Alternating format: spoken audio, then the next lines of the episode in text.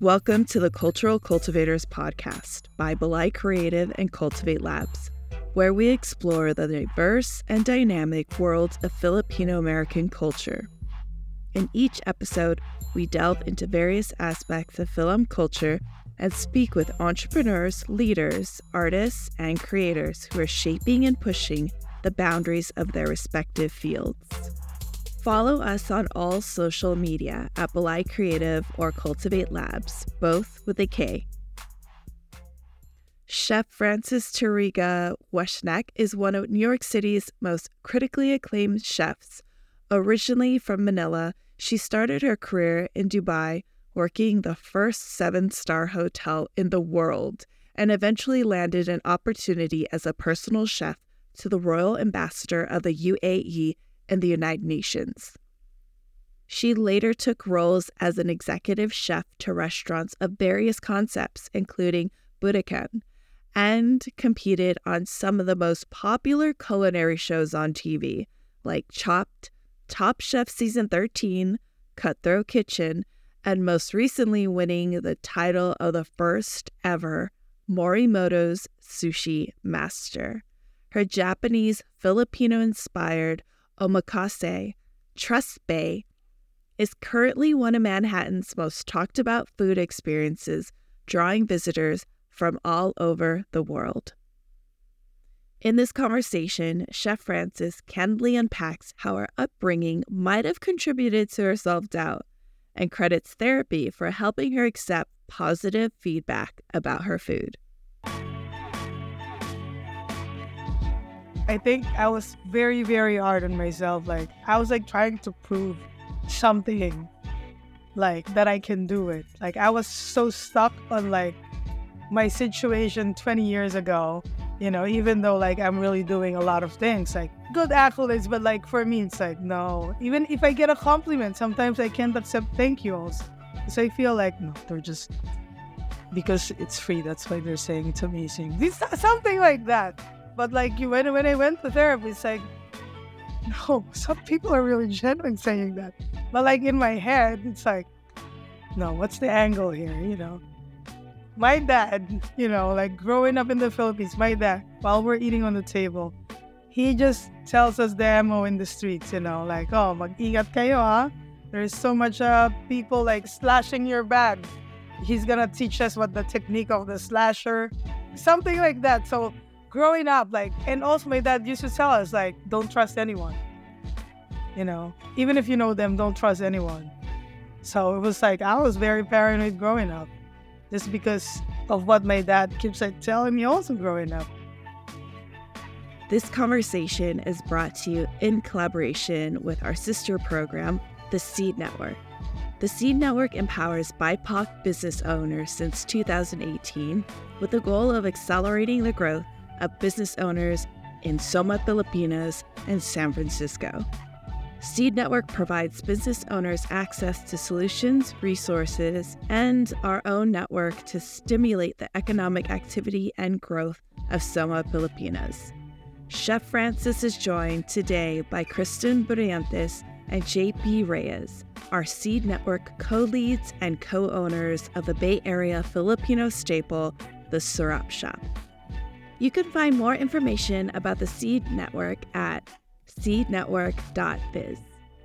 And to follow Chef Frances on Instagram, find them at Chef Frances, Francis with an E.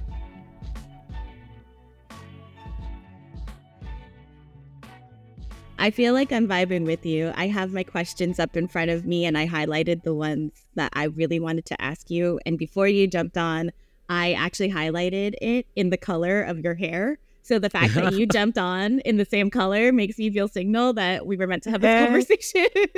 Absolutely. Yeah. So before we jump in, the Balay Kreative team has a tradition of giving space for us to call in our ancestors into the conversation, just like spiritually, emotionally, even in perspective.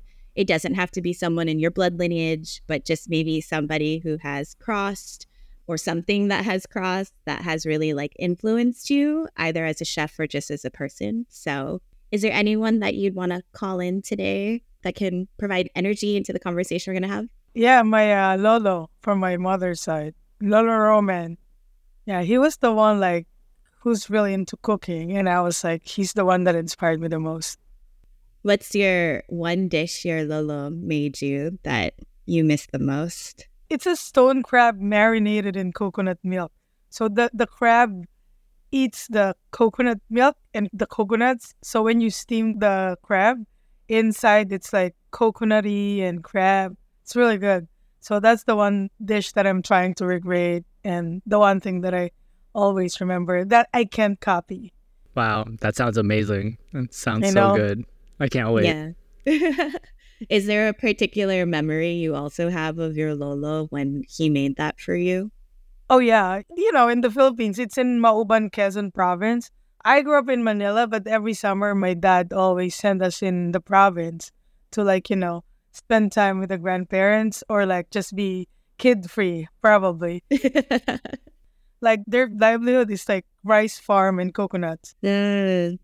They don't buy rice. They have their own rice. They have their own coconut.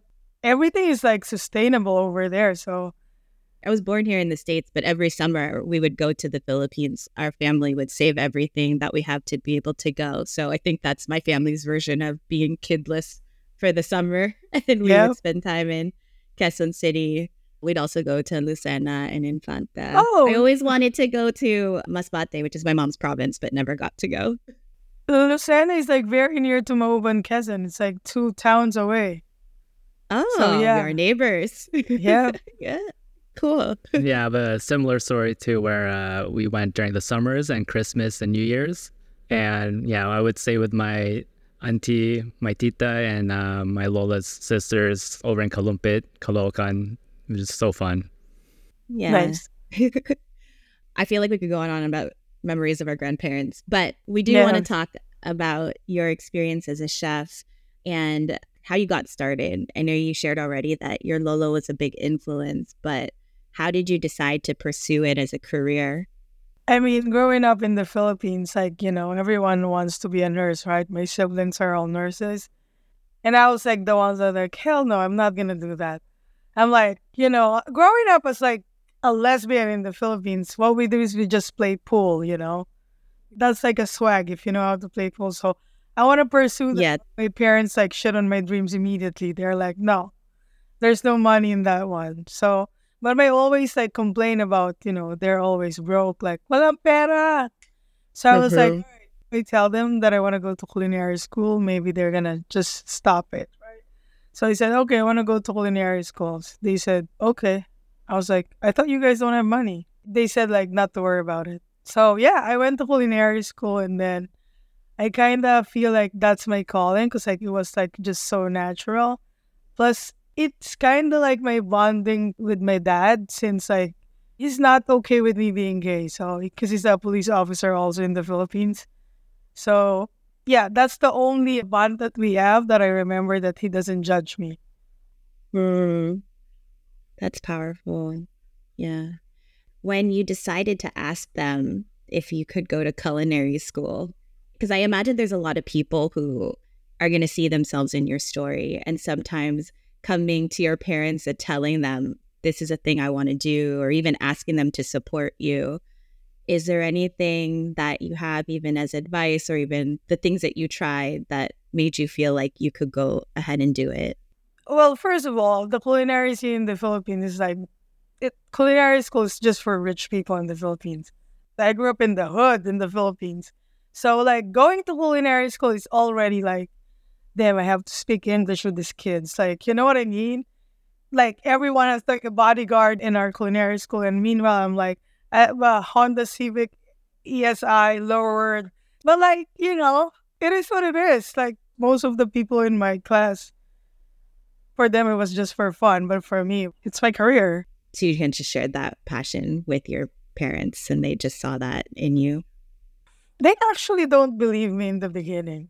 I would say that pushes me more. Cause like my dad's like, don't worry, she's not gonna finish that, you know. Cause like I mm. went to like mm. colleges, like really don't want it, just play pool. And you know, my dad already like talked to my mom. Was like, why would you enroll that kid in culinary school? She doesn't even want to go to school.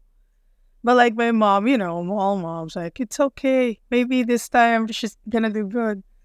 And yeah, I went to culinary school and I went to Dubai like most Filipinos. That's when my career started.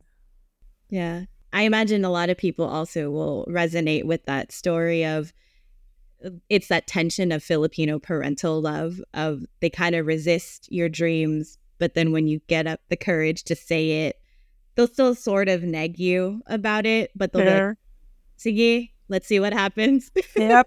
Yep. and it lights a different kind of fire. And you've been able to do so much with it. It's incredible. Well, also a lot of my relatives, like all, you know, they're very vocal about, you know, ano ba yan, tomboy ka na and you don't want to go to school. What will happen to you? Mm-hmm. Like, and now those aunties are like on Facebook, I'm so proud of you. Like, oh, I know. They're claiming you so hard, huh? bitch, remember 20 years ago you told me I'm not going to make it?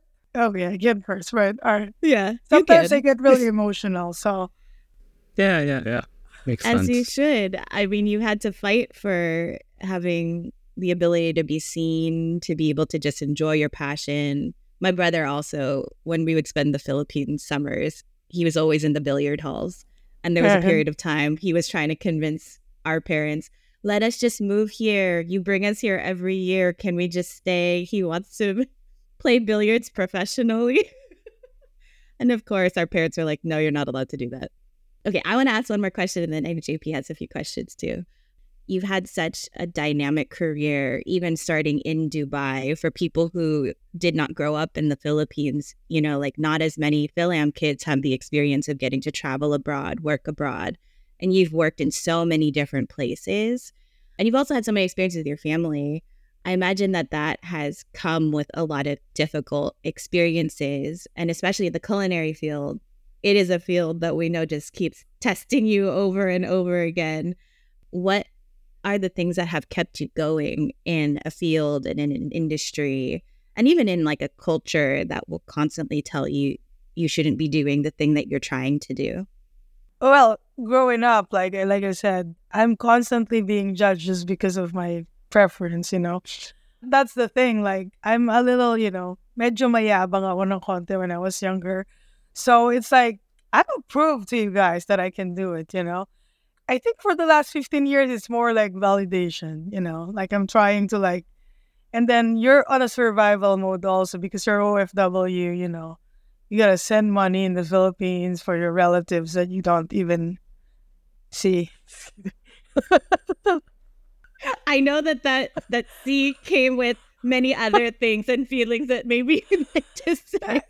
Yeah, you know, like I mean, don't get me wrong. Like a few years ago, I was very Filipino. Like my mentality is like, I'm doing this for my family. You know, like the priority is always the family but like I really don't think about myself, like my own happiness.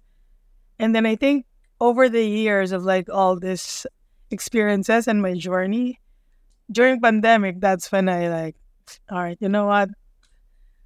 I'm gonna do me. And I, I set some boundaries. So I lost a lot of people. I lose a lot of, you know, fam probably family members too, I would say. But like if you can't respect that boundaries, I can't do anything about it, you know? Like right now, it's like I feel like everything that I visualize over the years is happening. I mean, even my family, I don't want them to like just ruin it. Like, for example, I'm not saying this is my mom, this is just an example. You know, sometimes they're like, oh, like texting me, like, can you give discount to my friend's friend's friend? Like, do you know her? Like, you know, something like that. But yeah, it is what it is. That's our parents sometimes. I think like some of the things that you said that even resonate for me and JP is the just giving yourself permission to feel confident about yourself and not relying on other people anymore to provide that for you. Like it still matters in different ways, but it's sounding that right now you're not making that the center of your motivation. Like your happiness now is also at the center of your motivation. And the yeah. other piece that you were saying that gave me goosebumps was I'm also like a caregiver for a family here and also in the Philippines. And I really resonate with you saying that we do everything for our family. But the moment that we realize too that we're people in our family too. And it's Uh-huh. like, who's taking care of us ourselves? Yeah. Yeah. And then you saying it, that's so inspiring to hear that other people are getting the courage to say, like, I'm part of this family too. Everything that I'm doing for you, I also deserve to receive. So when Mhm. you were saying that, it literally gave me goosebumps. Yeah, I mean, it's like, you know, I told my family that I go to therapy and like there's gonna be some changes or are you crazy? Why you go to therapy? I'm like, because of you. Just kidding. and I tried to encourage my mom, you wanna go to therapy with me? And my sister's like, no, she's too old for that. We are all having the same conversations in our households. I last week at dinner was telling my mom maybe consider therapy and her response and I respect her response. She says she brings it to church, but then I'm like, Yeah, you still exact- call me my all the God. time for these. but yeah, in fairness, I love her too. Okay, sorry, JP, you've got questions too. Yeah, uh, I know you mentioned like it was during the pandemic where you kind of had this realization. Was there like a specific event or like catalyst that like triggered it?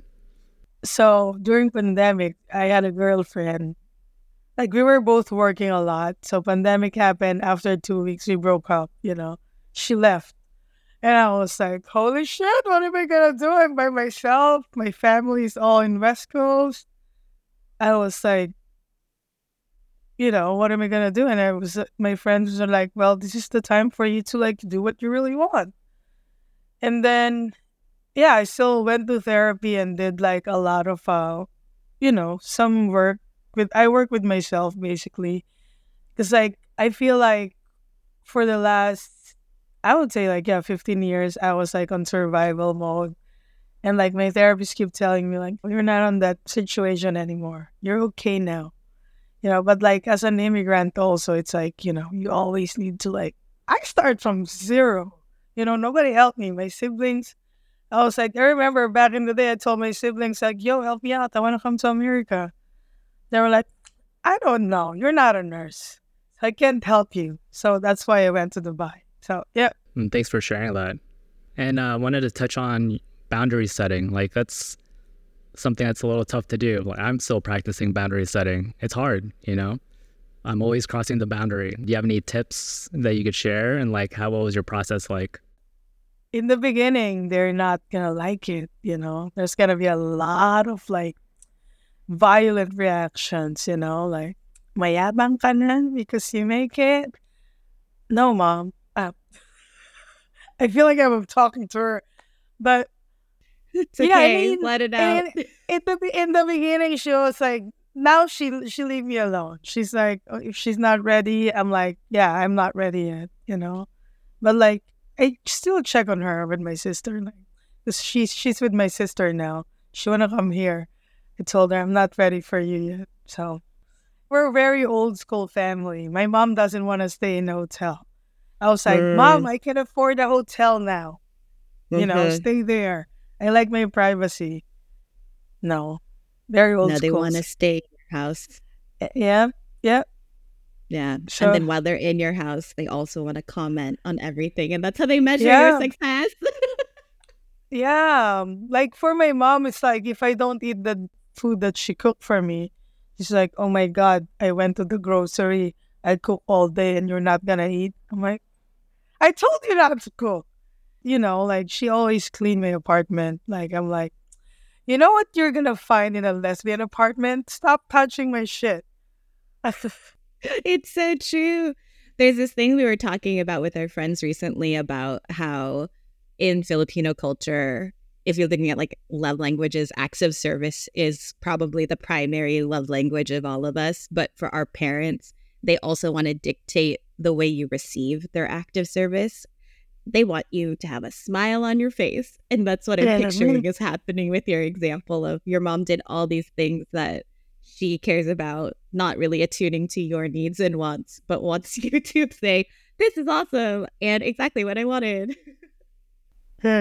So like as a chef that's like you travel to different places, open many restaurants and as a queer chef Filipina, like do you have any advice to other aspiring chefs who feel represented by seeing you in the media, who look up to you and your accomplishments? It's funny because like I had a lot of uh, messages from uh, Filipino lesbians. You know, we're butches in the Philippines, right? Because of the gender norm. So they're aspiring chefs. So I told them like, you know what, like don't chase money. Just, you know, keep going, like just hone your skills. Your time will come. I mean, I chased money for a while and it didn't serve me well. Now that I'm not, you know, I'm just being true to myself. I feel like I'm free and like people are really loving Filipino food. I made it a little different than your normal Filipino food and just, you know, added Japanese just because I won sushi masters just for people to have like, you know, reference sometimes. But yeah, I mean, they love it they love it. So I was like, damn, like it just opened an opportunity for me. Like the next restaurant I'm opening is gonna be a modern Filipino fine dining, six course tasting menu. It's the work right now, so they say January 2024. Well, we'll see. There's a lot of issues in New York City before you open a restaurant. Yeah, imagine the opening process is long. But I love that you're referencing other Filipino chefs that are doing modern takes on our culture because I think it's important that for everybody that's involved in especially the food scene, it's such like a healing space for any of us, right? Because it's one way that you're expressing who you are through food and having people receive you. And so for this generation of folks like y'all, Kasama, like Edith Francis at Abaca, like everyone's bringing a perspective. And it reminds me now that this is our generation's version of you better eat at all of your auntie and uncle's houses and you better find at least one thing on that menu that you like. And friendly competition is fine. but also, yep. we really hope that everybody does support each other so that we can cycle break what we saw our aunties and uncles generations do, which was tear each other down and like and they displace their anger on our generation. And for us to be able to cycle break that and like support and like encourage everybody to try everybody's spot that's actually going to be a thing that helps all of us feel really seen and healed through especially like the mode of food. So I, it's going to be exciting. Do you have a timeline of when you're trying to open your next spot? January 2024 but you know what's funny? I'm going to just add this you know, there's a lot of aunts and like lolas that come to my omakase. And like in the beginning, they're really hesitant. The faces, like, like especially mothers. I heard this mom saying like, "Why you bring me to Filipino restaurant? I eat this every day." And then she's like, "Mom, this is different." So and then she, they sat down. You know, she was like, "You know, snob, I can cook this at home."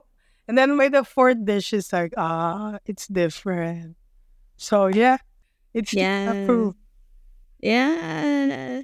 And also, again, that's awesome. And also, like, we're that next generation of titas and titos. And we know we're not going to get all the validation always from the ones that come to our spots. But if we can be that for each other, I imagine you even getting to have that person bring their mom and have that moment, how powerful that was. Yeah. I've seen a lot of Philams. The Philams are like, I think we've become like a destination restaurant for Filipinos in New York because like they go to Here Lies Love, watch Here Lies Love, and then finish with a dinner with me or start the dinner with me. It's like their Filipino tour. So it was fun. That's funny. That's what our best friends did. They watched a show and uh, they had dinner at your place.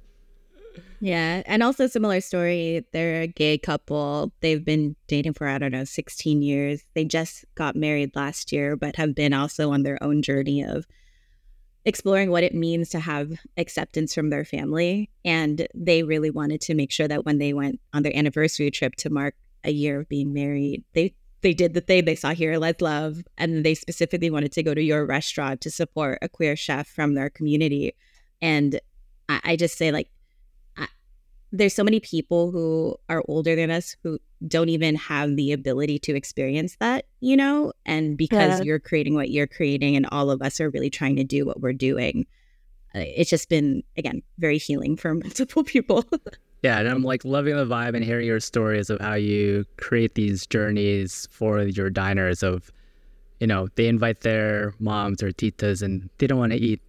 I can make this, or I've had this before, and then you know, third, fourth dish, it like totally blows their mind, right? That must be so freeing and like validating of like you thinking outside the box and just being loud. So that's pretty cool. What's your process for like creating new dishes and like what are some of your inspirations?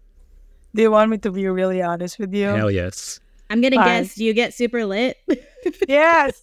Yo, the best idea is when you're super freaking hot. Cause like you're eating it in your head, like, yo, wouldn't it be nice to like put the foie gras on a scallop? And then you're thinking about the texture also cold, you know. That's how I created it. I swear to God. And people just laugh at me. I'm like, well, that's how I freaking created it. I don't know what to say. And I'm like, should I tell them honestly? But like, it's, I don't want to be fake. I tell people all the time, like, you can fucking judge me. I smoke weed every day. I serve you food while I'm high. I competed on Sushi Master while I'm freaking high the whole time. And I freaking won the show. So, well, that's Yeah. very, you know, All right. Powerful. Cannabis companies out there, you better sponsor Chef Frances. actually, I do have a sponsor now. what you do? Yes. I'm doing a whole lot, but I'm like, I don't know yet. The, the dates are not matched because we've been very busy in the restaurant, I would say. We're very grateful that, you know, but like I said, it's like we saw a really big opportunity in this one. Like my partners, you know, they're like, hmm, I didn't know that, you know, Filipinos are going to support you this much. It's like literally a lot of from the Bay Area, like the whole city sometimes, all from the Bay Area. I'm like, damn, a lot of uh, tech money in there, huh? There is tech money, but I will say more so it's just the vibe out here is we just really want to see everybody succeed because again, we're looking to each other for that validation, for that comfort, for that support that we didn't always grow up with. And I think right now we're in that pocket of realizing if we don't do it for ourselves and each other, like no one else is going to give it to us. And the ways that Filipinos love is so different than any other culture. Not saying it's better or worse, but just the love is so deep. Like that's why you got crazy ass words that can mean Mhm. 17 different flavors of love and why even if our parents are being somewhat toxic to us, we still are ride or die to help them financially, emotionally, spiritually. There's like that Yep. unconditional love that's not really seen in different ways. So Mhm. us out here will literally fly out. You don't even need to have tech money. We'll fly out and support. I mean, hopefully I can open a restaurant in the Bay Area also. Calling all the investors, okay? Money Take talk. that, investors. She's the call out. also we have a lot of like you know partners that want to open with us the problem is finding a female chef i get called out by like putting on instagram looking for a female chef and they told me about what freaking article 7 is like you can't do inclusive i'm just like i'm just trying to give these lesbians a chance you know like i want to coach my people like i want them to succeed because like I'll be honest with you, 20 years ago, I didn't say this in the beginning, but I was a junkie. I was like doing a lot of drugs in the Philippines. Like when you're young, you're stupid, right? But like everyone judged you. I mean, like I said, like a lot of people judge me because of like what I'm doing in the past. And yeah, you can totally change your life if you wanted to, you know? yeah, like, that's like super my- powerful. Yeah, exactly. Yeah, and I love how like you know your one of your values and like missions of trust based to empower like women and like aspiring chefs and giving them that type of opportunity. But that's so interesting about the that article you you mentioned. Uh, Yo, have you thought of any ways to try to overcome that? to be honest with you, like I start not giving a fuck on anything, you know. But like I, I do me, you do you, you know. Like whatever you say, that's your own opinion. That's not my opinion. I used to be very petty, you know. Like I was like very immigrant-y. Like everything is like not good for me, you know. Like I need validation. Now I'm like, no, not worth it. You know, I mean, I have to choose my battles sometimes. Now it's like, I'm just so like, vibey right now that I just don't want negative energy. Even if you're my family, you're not giving me good vibes. I'm like, stay there. You're gonna be okay there. I'm okay over here. That's it. Yeah, that's literally liberation. You're living a liberated life that's actually practicing choosing yourself every moment. Because it sounds like you're acknowledging when there are times that something's trying to pull you into like the old ways that you might have been operating or like the old reactions you might have had, which was anger because you deserved a lot of your anger. You were treated in ways where you never really seen. So you have permission to that. But now you're realizing because you're in this new state of not needing the anger to keep you safe anymore, because you have creativity, you have community, you have stability and freedom. That's not a thing that you have to hold on to as much. But you know when to whip it out if you need it. Hell yeah. Little things now, I'm like, no. I will stay away from that one. Like I would pay a thousand dollars to sleep for 24 hours. You kidding me? Like I feel like the more you get older, also it's like the perspective is very different. When I was younger, I just want material things, you know, because that's uh, the language of love of our parents. Also, they're like, "I'm not gonna buy you this if you're not gonna give me good grades." You know, it's like very transactional. I mean, my parents did a really good job they're very strong personality, but like I did repair it myself because there were a lot of like bad habits that I thought that it was okay in the Philippines. It was okay, but when it came to America, people look at me like I'm not, you know. For example, like a lot of things, the way of thinking also, like we're very much. I don't know. I feel like when I first came here, I was like very greedy. I want everything, but not staying true to who I am like, I don't want to be related to Filipinos. You know what I mean? Because, like, I'm trying to look like, I don't know. There was a stage in my life that I was like that. I was in denial of who I am because I want to be, I want to belong to something because I'm an immigrant, you know? So, for me to belong to a community, I need to pretend. It was very pretentious and it's not healthy, you know? But, like, over the years of like staying here, or like just you know reworking on myself it's like it's not worth it you know? Yeah. And i think what you're touching on is when people immigrate here to the us there's a piece of survival that needs to happen and the survival mechanisms that we learn from our parents is to assimilate to what is deemed powerful at the time. And so for certain parents that was don't attach so hard to filipino culture because especially in the Philippines with the impact of colonialism, we were taught to be ashamed of who we are. Mm-hmm. There was mm-hmm. somebody who we recently had a conversation with that was saying that one of the reasons why Filipino food did not take off sooner is because our parents' generation felt so much shame about who we are that they thought, oh, if I put Filipino food out, no one will buy it. It doesn't have mm-hmm. value. And I feel for them because they probably did experience that to a certain degree. And so the reason why we emphasize so much that it's our generation that has to model how we support each other is because all of that generations of shame that is still there. And we all still felt it in different ways growing up but now that we all have economic power in different ways we can now have the ability to do it for ourselves just like what you're talking about with how you're living and even you wanting to like make an effort to support filipina chefs and also queer chefs we were talking about that too the other day. We're like, where, wh- how do we just make that happen more often? Because even in the headlines, it's still mostly male Filipino chefs that are getting a lot of the spotlight, and it's well deserved. But in addition to that, we need more representation from the women Yo, and also the queer community. There's a lot of good Filipino Filipino female chefs in in the country here. Yeah. But like yeah. The, also with me like um for example, like opening a restaurant, I'll be the chef de cuisine and I'm just gonna drop okay. And the the executive chef, you know, a white guy, whatever. But you do all the work and you don't get credit just because it's not more I, I don't know. I don't know, but I'm seeing it on the business side, but at the same time I'm like, damn, I'm doing all the work and this asshole's getting all the credits.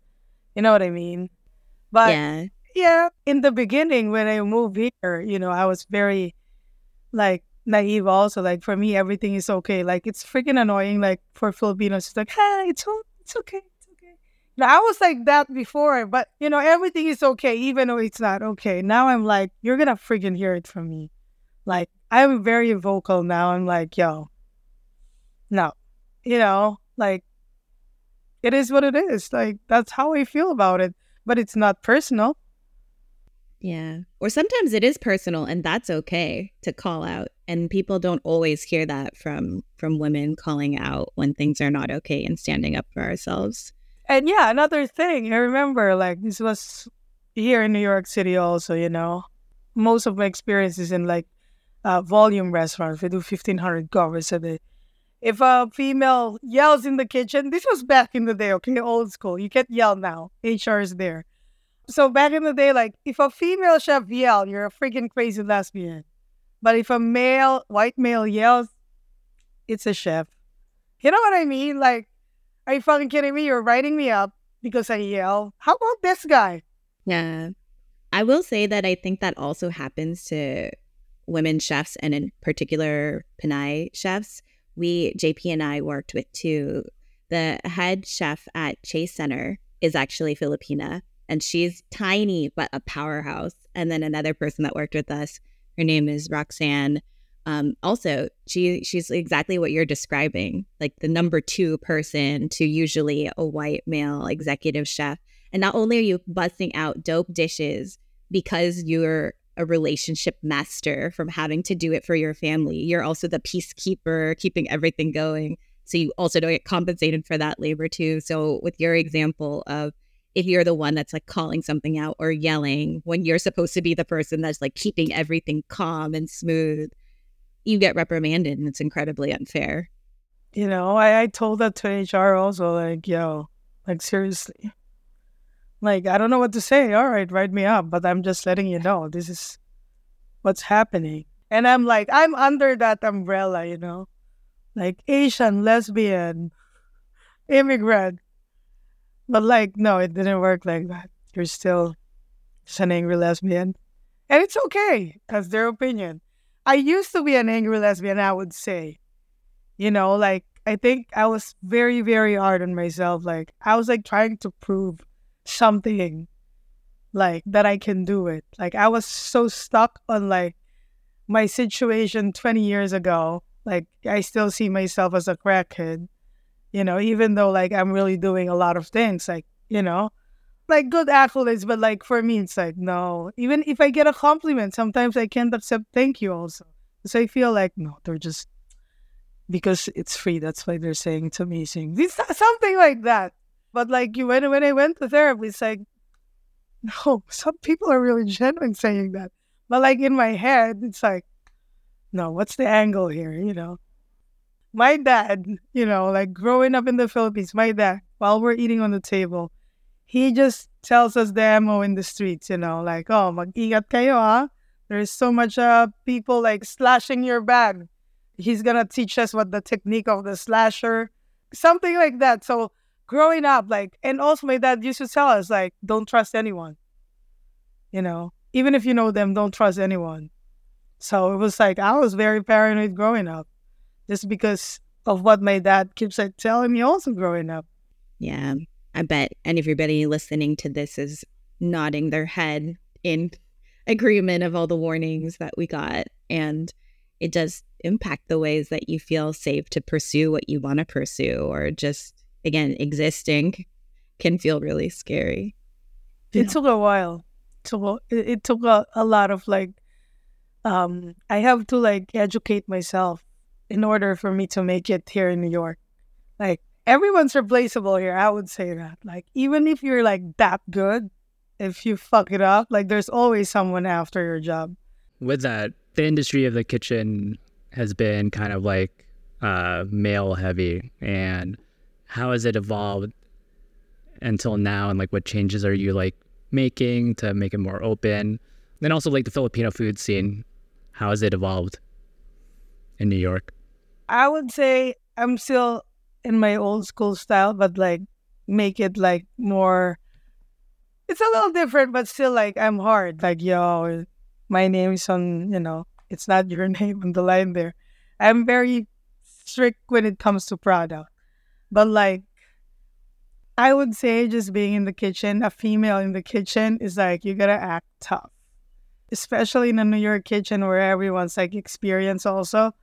Like even when I, was I was a sous chef, as a sous chef, it's like you're, you know, you're a glorified line cook, basically. Like nobody respects you. I mean, before back in the day, it's so hard to gain that respect. Like I have to prove everything. And it's like everyone's like hesitant of you. Like everyone doesn't believe in you because you're a female. They think you can't do it. But like I feel like now there's so much changes after pandemic. It's just different. Like nobody wants to be a chef now actually. Like why would they, you know, why would they work 12 hours when they can do something work from home or like record a YouTube video, something like that. You know, why would they want to be abused also? Like, I mean, now it's more like if it's not a safe space, no one's going to work with you. I would say back in the day, I used to be like an angry chef. Like, I mean, I think in my head, like being tough is like acting like angry or like bossy. But no, well, I would say now it's very different. Like you gotta be more sensitive to like the people around you. Because like I said, my immigrant mind before was like, it's always like, what's her problem again? Oh my God, that's it? That's her problem? You know, not knowing that everyone handles a problem differently. Like, I remember my ex wife told me, like, she goes to therapy because she got beaten up, not beaten up, like slapped by her dad. And I was like, damn, like my dad throws a chair in me and like I'm okay. We always fight every day. That's not a problem. But like in my head, in my immigrant head, I was like, that's not a problem. That's not a real problem. So yeah, I mean, and also like growing up in the Philippines and being on survival mode, I feel like I don't have a lot of empathy. And I'm trying to learn that, you know, because it's always like, if someone cut themselves, I'm like, it's all right. He's gonna live. You know what I mean? It's so hard for me to give empathy to someone because, like, if I get cut, I'm like, you know. Yeah, I think what you're pointing out is like in the Philippines, the survival is so severe sometimes from what we all go through that it's hard to put sometimes the same perspective when it's not that sort of life or death or even like severe abuse experience. Yeah. But creating more capacity for everyone to recognize that there are multiple things that can be harmful and for us to also say survival shouldn't be good enough anymore for ourselves that for you to introduce that into the workplace and even just explore what it means for you especially as a business owner and a manager now to create that for your team as you're healing yourself like that's a very interesting experience to have to go through, but I imagine also a very powerful one because these are the moments that you get to practice having new methods for creating safety. But don't get me wrong, I still get, I'm very strict in the kitchen. For me, it's like, Mhm. yo, that's not my vision. Like, especially, this is no other problem. Like, I love hiring our people, right? Sometimes the problem is like, especially when they're like male immigrants, it's so hard for them to listen to uh, female ones. They're stuck with their freaking, like, dude, you freaking work for me, okay? We're not friends here. Like, it's so hard for them to understand that. So I hire mostly Filipinos just because they get it. They get the idea. But the problem with that is that it feels like family, right? Because you guys talk the same language and there's no boundaries that's when they get so relaxed. And now you're the asshole. You call them out. You know? I'm like, Yeah. dude, come on.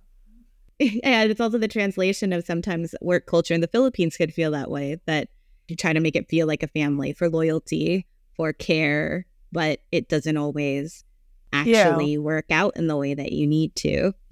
Yep. I mean, I'm just being honest. Like, I feel like I've hired a lot of Filipinos.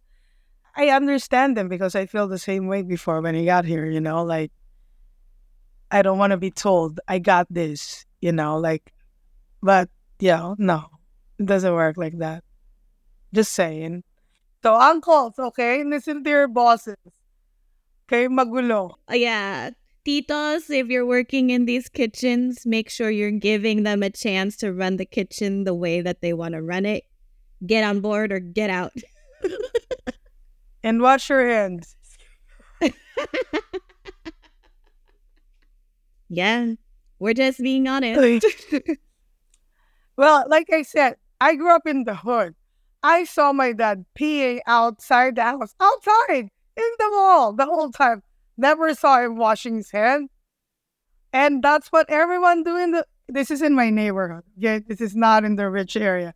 But what I'm saying is like they don't have anything to eat. Are they gonna worry about washing their hands? You know what I mean? I don't know. It's just different. But yeah, I would say like, yep, we're in America now, guys. We should wash our hands. Because in our Filipino mentality, like for example, like the you know the food handling, I'm like, don't leave the rice outside, or like, don't leave the food outside. You know the dangers. I, am trying to explain the dangers on, and they're gonna give you like, in the Philippines, you leave that for three days, we're okay. You know what I mean? And I'm like, yeah. dude, you're gonna freaking shut my restaurant down. Yeah. You know what I mean? Like, oh, it was so hot. It's okay. Bitch, please. No. Yeah. It's like, it's gonna taste better overnight. Yeah, exactly. I'm like, no. Fucking health department comes here, they're gonna freaking close this restaurant. Pangat, pangatlong inid. Yes. okay, I want to switch gears a little bit really quick because you just have had so many different experiences in the culinary world. And I feel like people are going to poke me after if I don't ask you about your experiences on TV. Because I can talk to you on and on about our culture and like everybody about it.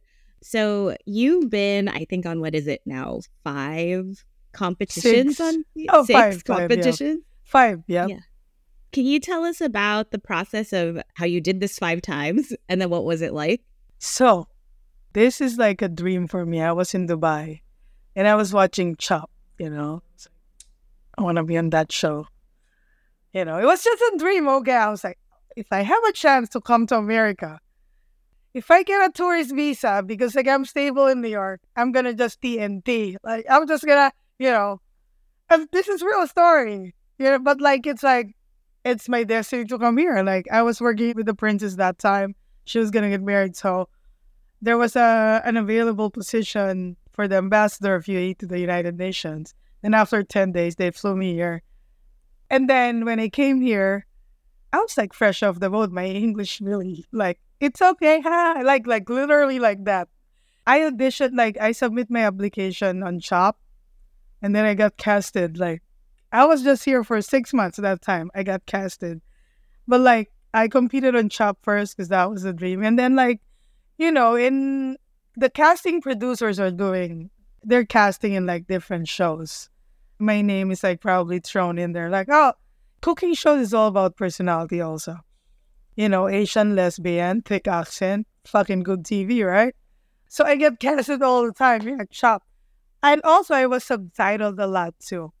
But like I would say when I was on Top Chef, I didn't know that it was that premium. You know, I was just like, all right, let's do this.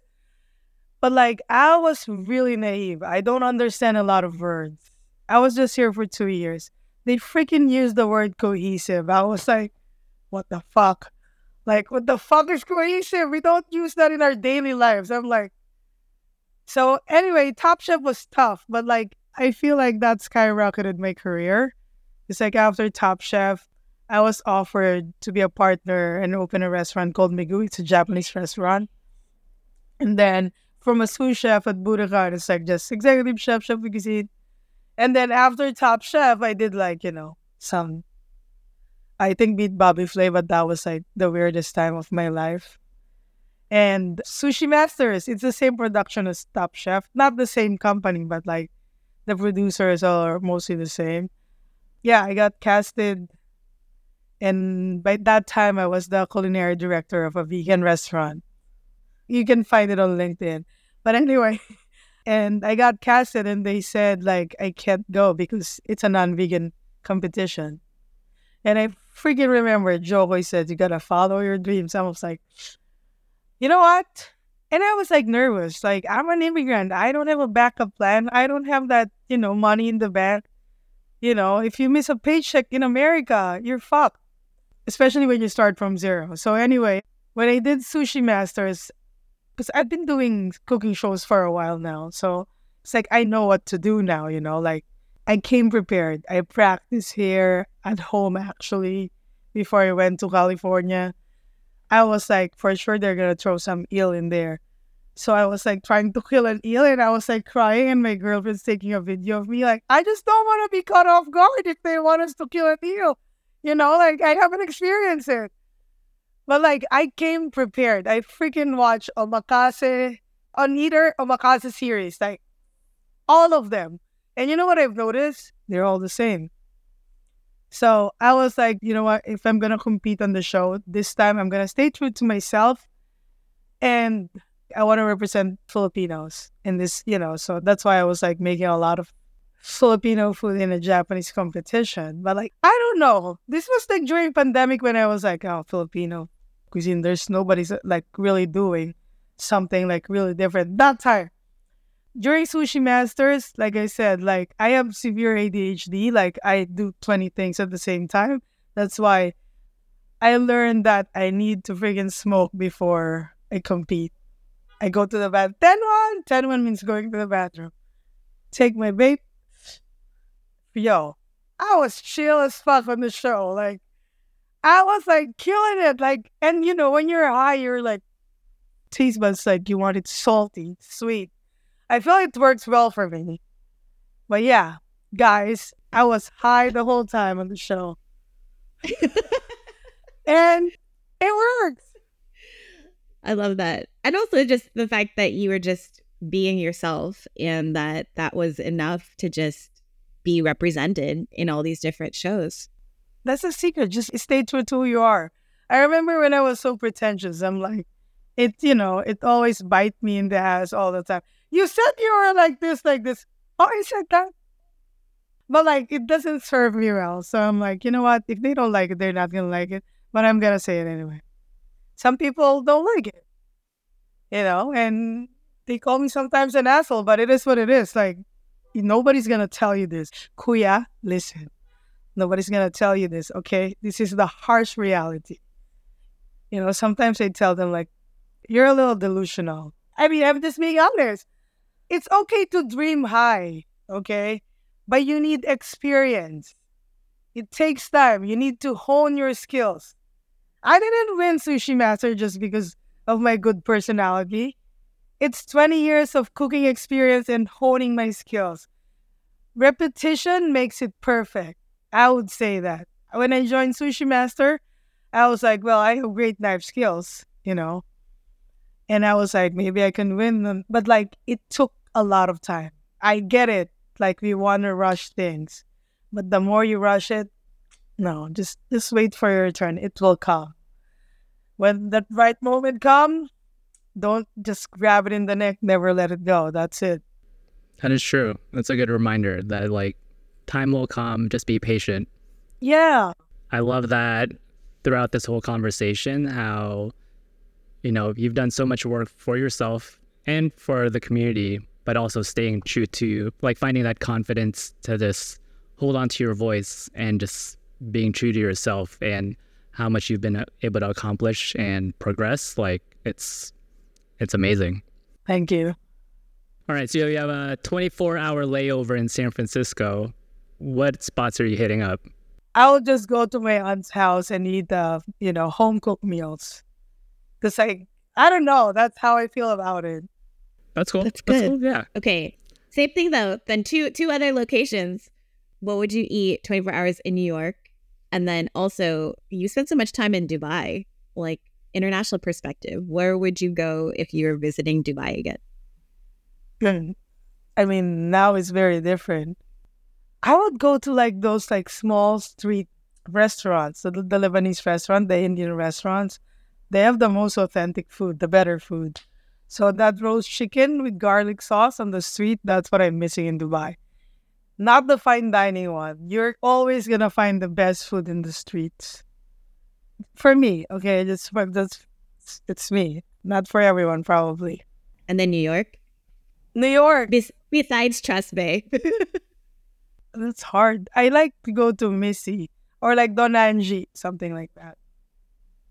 Like Italian place. But like I I mean I eat Filipino food every day and like during my days off, I order Mama Fina's sisig and turon. Cholesterol and diabetes. I like your flavor profile. I too love Italian food and then also those same things in Filipino food. Yeah. I guess before we end, is there any last things that you Yeah. wanted Any to shout say or cover? plugs? I would say like Tadhana coming soon. It's like a modern Filipino fine dining, six course tasting menu. Yeah, the concept's really cool. It's like a sari-sari store in front, but like inside you're gonna be transported in the Philippines. Something like that. And also, for all the Filipinos out there, especially those lesbians in there, stay true to who you are. It's okay to be you. And it's okay and be proud for who you are. Like Filipinos popping right now. We're cool right now. We're the new Koreans. No, for real, we popping. Like I feel like a lot of people right now are really they're curious about Filipino food, you know? A lot of my clientele also, they're like curious about Filipino food, especially the non-Filipinos. They're like, oh, I didn't know that Filipino food's like this good. Like, yeah, bitch. Absolutely. We feel that too. We're like, where have you been eating? Yeah. Well, thank you so Yeah, much. that was dope. Salamat. Salamat, fun. salamat.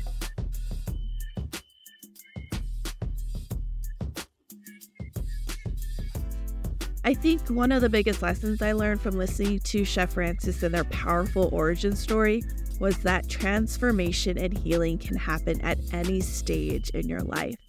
And it really starts with you believing in yourself. Their story is a great reminder that no matter where your starting point is, you have the ability to change the trajectory of your story with self belief, a passion for your craft, and some really good therapy to establish healthy boundaries. What I also appreciate about Chef Frances was the amount of hard work, resiliency, and skill they put into manifesting their dreams. You know, I think a lot of people think manifestation just means writing down your goals and putting up a vision board. But no, Chef Frances shows that sometimes with big dreams, you have to take some big risks. And moving to New York City is maybe the riskiest thing anyone can do. I know, I lived in New York for 10 years. It's not just enough to write down your dreams, but you really have to believe in those dreams, make some big moves, and continue to work on your craft. So when lightning strikes, you're ready. That's something I constantly tell folks. Stay ready. Your time is coming. Don't lose your confidence in yourself. Put in the work, work on your skills, and your time will come. You can find Chef Frances on Instagram at Chef Frances with an E. Follow Kristen and JP at The Sarap Shop or The Seed Network. Cultural Kultivators is hosted by me, Nicole Saliver. You can follow me on Instagram at Kindred Kapwa. This podcast is co produced by John Reyes and Balay Kreative and is a product of Kultivate Labs. Stay in touch at balaykreative.org.